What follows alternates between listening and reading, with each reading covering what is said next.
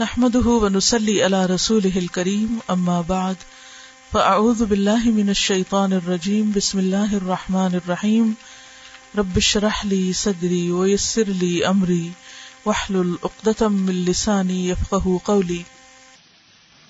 عن معاذ بن جبل قال، لما بعثه رسول الله صلى الله عليه وسلم إلى اليمن خرج معه رسول الله صلى الله عليه وسلم يوصيه، ومعاذ راكب، ورسول الله صلى الله عليه وسلم يمشي تحت راحلته، فلما فرغ قال، يا معاذ، إنك عسى أن لا تلقاني بعد عامي هذا، أو لعلك أن تمر بمسجدي هذا، أو قبري. فبكى معاذ جشعا لفراق رسول الله صلى الله عليه وسلم، ثم التفت، فأقبل بوجهه فأقبل بوجهه نحو المدينة، فقال، إن أولى الناس بي المتقون من كانوا وحيث كانوا. رواه أحمد. سیدنا معاذ بن جبل رضی اللہ عنہ سے روایت ہے کہ جب رسول اللہ صلی اللہ علیہ وسلم نے ان کو یمن کی طرف بھیجا تو رسول اللہ صلی اللہ علیہ وسلم ان کے ساتھ نکلے۔ وہ ان کو وسیعت کر رہے تھے۔ معاذ رضی اللہ عنہ سوار تھے اور رسول اللہ صلی اللہ علیہ وسلم ان کی سواری کے ساتھ چل رہے تھے۔ جب آپ صلی اللہ علیہ وسلم وسیعت سے فارغ ہوئے تو فرمایا، اے معاذ، ہو سکتا ہے تم اس سال کے بعد مجھ سے نہ مل سکو۔ شاید تم میری اس مسجد یا قبر سے گزرو۔ تو معاذ رضی اللہ عنہ رسول اللہ صلی اللہ علیہ وسلم کی جدائی کے رنگ میں رو پڑے، پھر وہ مڑے اور انہوں نے اپنا رخ مدینہ کی طرف کر لیا۔ پھر آپ صلی اللہ علیہ وسلم نے فرمایا، بے شک میرے سب سے زیادہ قریب متقی لوگ ہیں، وہ جو کوئی بھی ہوں اور جہاں کہیں بھی ہوں۔ لفظی وضاحت ان معاذ بن جبل، معاذ بن جبل صحابی سے روایت ہے۔ آپ اسے کون جانتے ہیں، معاذ بن جبل کو؟ کون تھے؟ انصاری تھے یا مہاجر؟ حیات صحابہ کے درخشاں پہلو ہیں آپ کے پاس؟ ایک سبق روز پڑھنے کی کوشش کریں۔ آج جب میں سورت الفاتحہ سن رہی تھی، ہر دفعہ سنتے اور پڑھتے تو ایک نیا معنی آتا نا ذہن میں۔ تو مجھے یہ چیز بہت زیادہ ایک دم جھنجھوڑ گئی کہ اح دن المستقیم سراط اللہ انعامت علیہ اللہ تعالیٰ نے سرات مستقیم کی ڈیفینیشن کیا کی ہے؟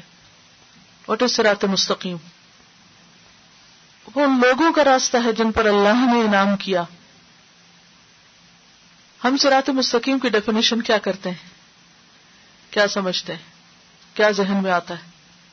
اور یہاں لوگوں کی بات کی جا رہی ہے۔ سرات مستقیم چاہیے تو ان لوگوں کو دیکھو جن پر اللہ کا انعام اور فضل ہے۔ جن سے اللہ راضی ہو چکا ہے۔ رضی اللہ عنہم و ردو عنہ۔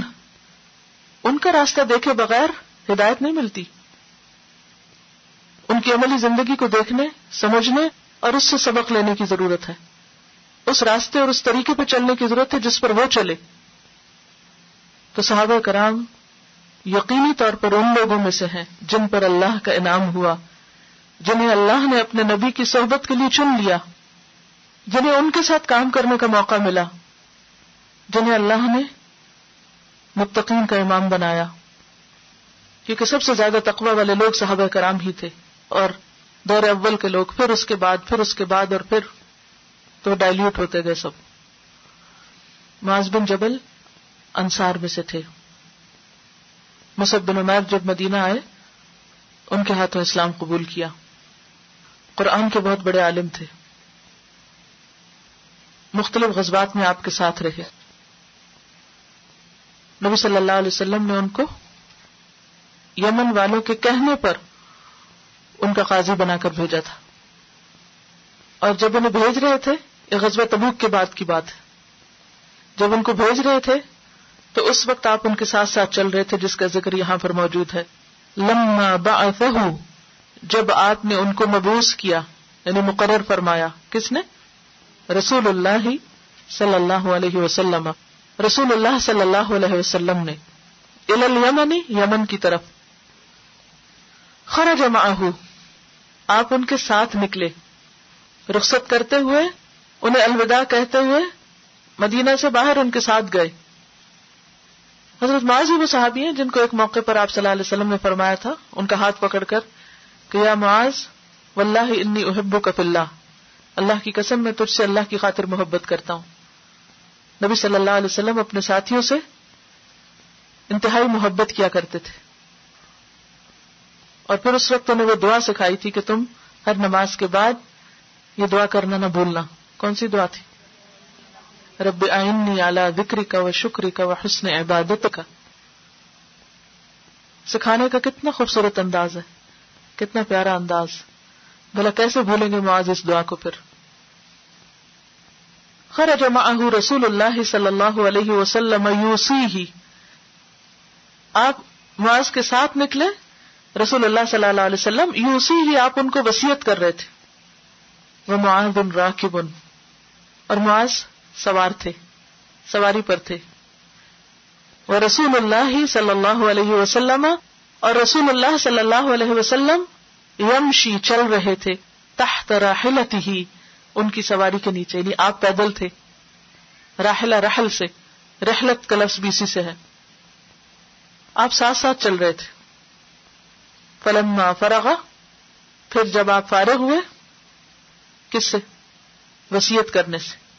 کالا فرمایا، یا معاذ، اے معاذ ان کا بے شک تو اصا امید ہے، ہو سکتا ہے۔ اللہ کے نہ تلقانی، تو ملاقات کرے مجھ سے۔ بعد عامی، ہادا، میرے اس سال کے بعد۔ ایسا لگتا ہے کہ اس سال کے بعد تم مجھ سے نہیں مل سکو گے۔ یعنی یہ میری اور تمہاری آخری ملاقات ہے۔ او یا اللہ کا شاید کہ تم، ان یہ کہ تمرا تم گزرو۔ وہ مسجد حاضا میری اس مسجد کے پاس سے۔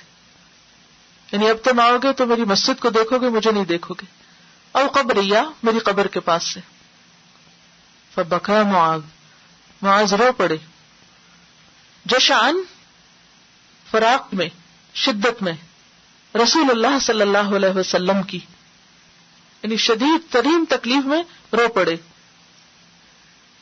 ثم التفتا، پھر متوجہ ہوئے، مڑے۔ فاقبل بوجہ ہی پھر انہوں نے توجہ کی بوجہ ہی اپنے چہرے کے ساتھ نحو المدینتی۔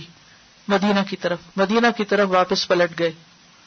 فقالا، اور جاتے ہوئے فرمایا، ان اول الناسی بے شک قریب ترین لوگ بھی میرے المتقون متقی ہیں، اللہ سے ڈرنے والے ہیں۔ من کانو، جو بھی کوئی ہو وہ سکانو اور جہاں کہیں بھی ہو کوئی بھی ہو، کون بھی ہو، کہیں بھی ہو، آج کے دور میں ہو یا بعد کے دور میں ہو، مدینہ میں ہو یا یمن میں ہو۔ زندہ ہو یا فوت ہو چکے ہوں۔ من کانو وحی فکانو وہ میرے قریب ترین ہے آپ کے عزیز ترین ہے اور قیامت کے دن بھی آپ کی مجلس کے قریب ترین ہوگے کیا سبق ملتا ہے اس سے ہمیں؟ جب کوئی مسافر رخصت ہونے لگتا ہے، جیسے حج کے لیے جب سفر انسان اختیار کرتا ہے، تو اللہ سبحان و تعالیٰ کا کیا حکم ہے؟ وہ تجب کیا کرو؟ زیادہ راہ لے لو۔ یعنی مسافر کو جاتے ہوئے سامان کی ضرورت ہوتی ہے نا کہ زیادہ راہ لے لو۔ ان نقی رزاد تقوا اور بہترین زیادہ راہ کیا ہے؟ تقوا اللہ کا ڈر، اللہ کا خوف۔ کیونکہ وہی ایسی چیز ہے جو انسان کو برائیوں سے روک سکتی۔ کسی انسان کا خوف اور کسی انسان کا ڈر اور کسی انسان کا روب اور کسی کی محبت اور کسی قانون کا خوف زیادہ دیر انسان کے اندر نیکی پر قائم رہنے کا یا استقامت کا جوہر نہیں پاتا انسان۔ یا اس سے استقامت نہیں آتی۔ تو آج کے اس موقع کی مناسبت سے میں آپ کو وہی نصیحت کروں گی جو اللہ سبحان و تعالیٰ نے حج کے مسافروں کو کی اور رسول اللہ صلی اللہ علیہ وسلم نے اپنے ساتھی کو کی اور میں اپنے ساتھیوں کو یہی کہوں گی کہ اس کورس کے اختتام پر جو چیز ساتھ لے کر جانے کی ہے وہ کتابیں اور نوٹس نہیں وہ کیا ہے؟ اللہ کا تقوی۔ اگر ہمارے اندر اللہ کا ڈر ہوا، تو ہی ہمیں اللہ کی قربت اور محبت نصیب ہو سکتی ہے اور تو ہی ہمیں نبی صلی اللہ علیہ وسلم کی قربت نصیب ہو سکتی ہے۔ تو دوستی کا ایک ہی معیار ہے، تعلق کی ایک ہی بنیاد ہے اور وہ اللہ کا تقوا ہے۔ کیونکہ جس کے دل میں اللہ کا ڈر نہیں، وہ گناہوں سے بچ نہیں سکتا۔ اور جو گناہوں سے نہ بچے، اسے کوئی بچا نہیں سکتا۔ ہاں کوئی کسی کا کتنا ہی قریبی رشتے دار ہو۔ میں سوچ رہی تھی حضرت صفیہ رضی اللہ تعالیٰ عنہ کے بارے میں کہ ان کے والد جو تھے ابن اختب، حضرت ہارون کی اولاد میں سے تھے۔ قبیلے کے سردار تھے، عالم تھے۔ اسی طرح ان کے بھائی اور باقی لوگ بھی۔ لیکن کوئی چیز ان کو دنیا میں بھی اللہ کے عذاب و رسوائی سے بچا نہ سکی۔ نہ کسی پیغمبر کی نسل میں سے ہونا اور نہ کسی قوم کا سردار ہونا اور نہ دنیاوی وجاہت کا ہونا۔ اور اس کے برعکس اس عورت کو اللہ نے اعلیٰ ترین مقام دیا۔ وہ چن لی گئی۔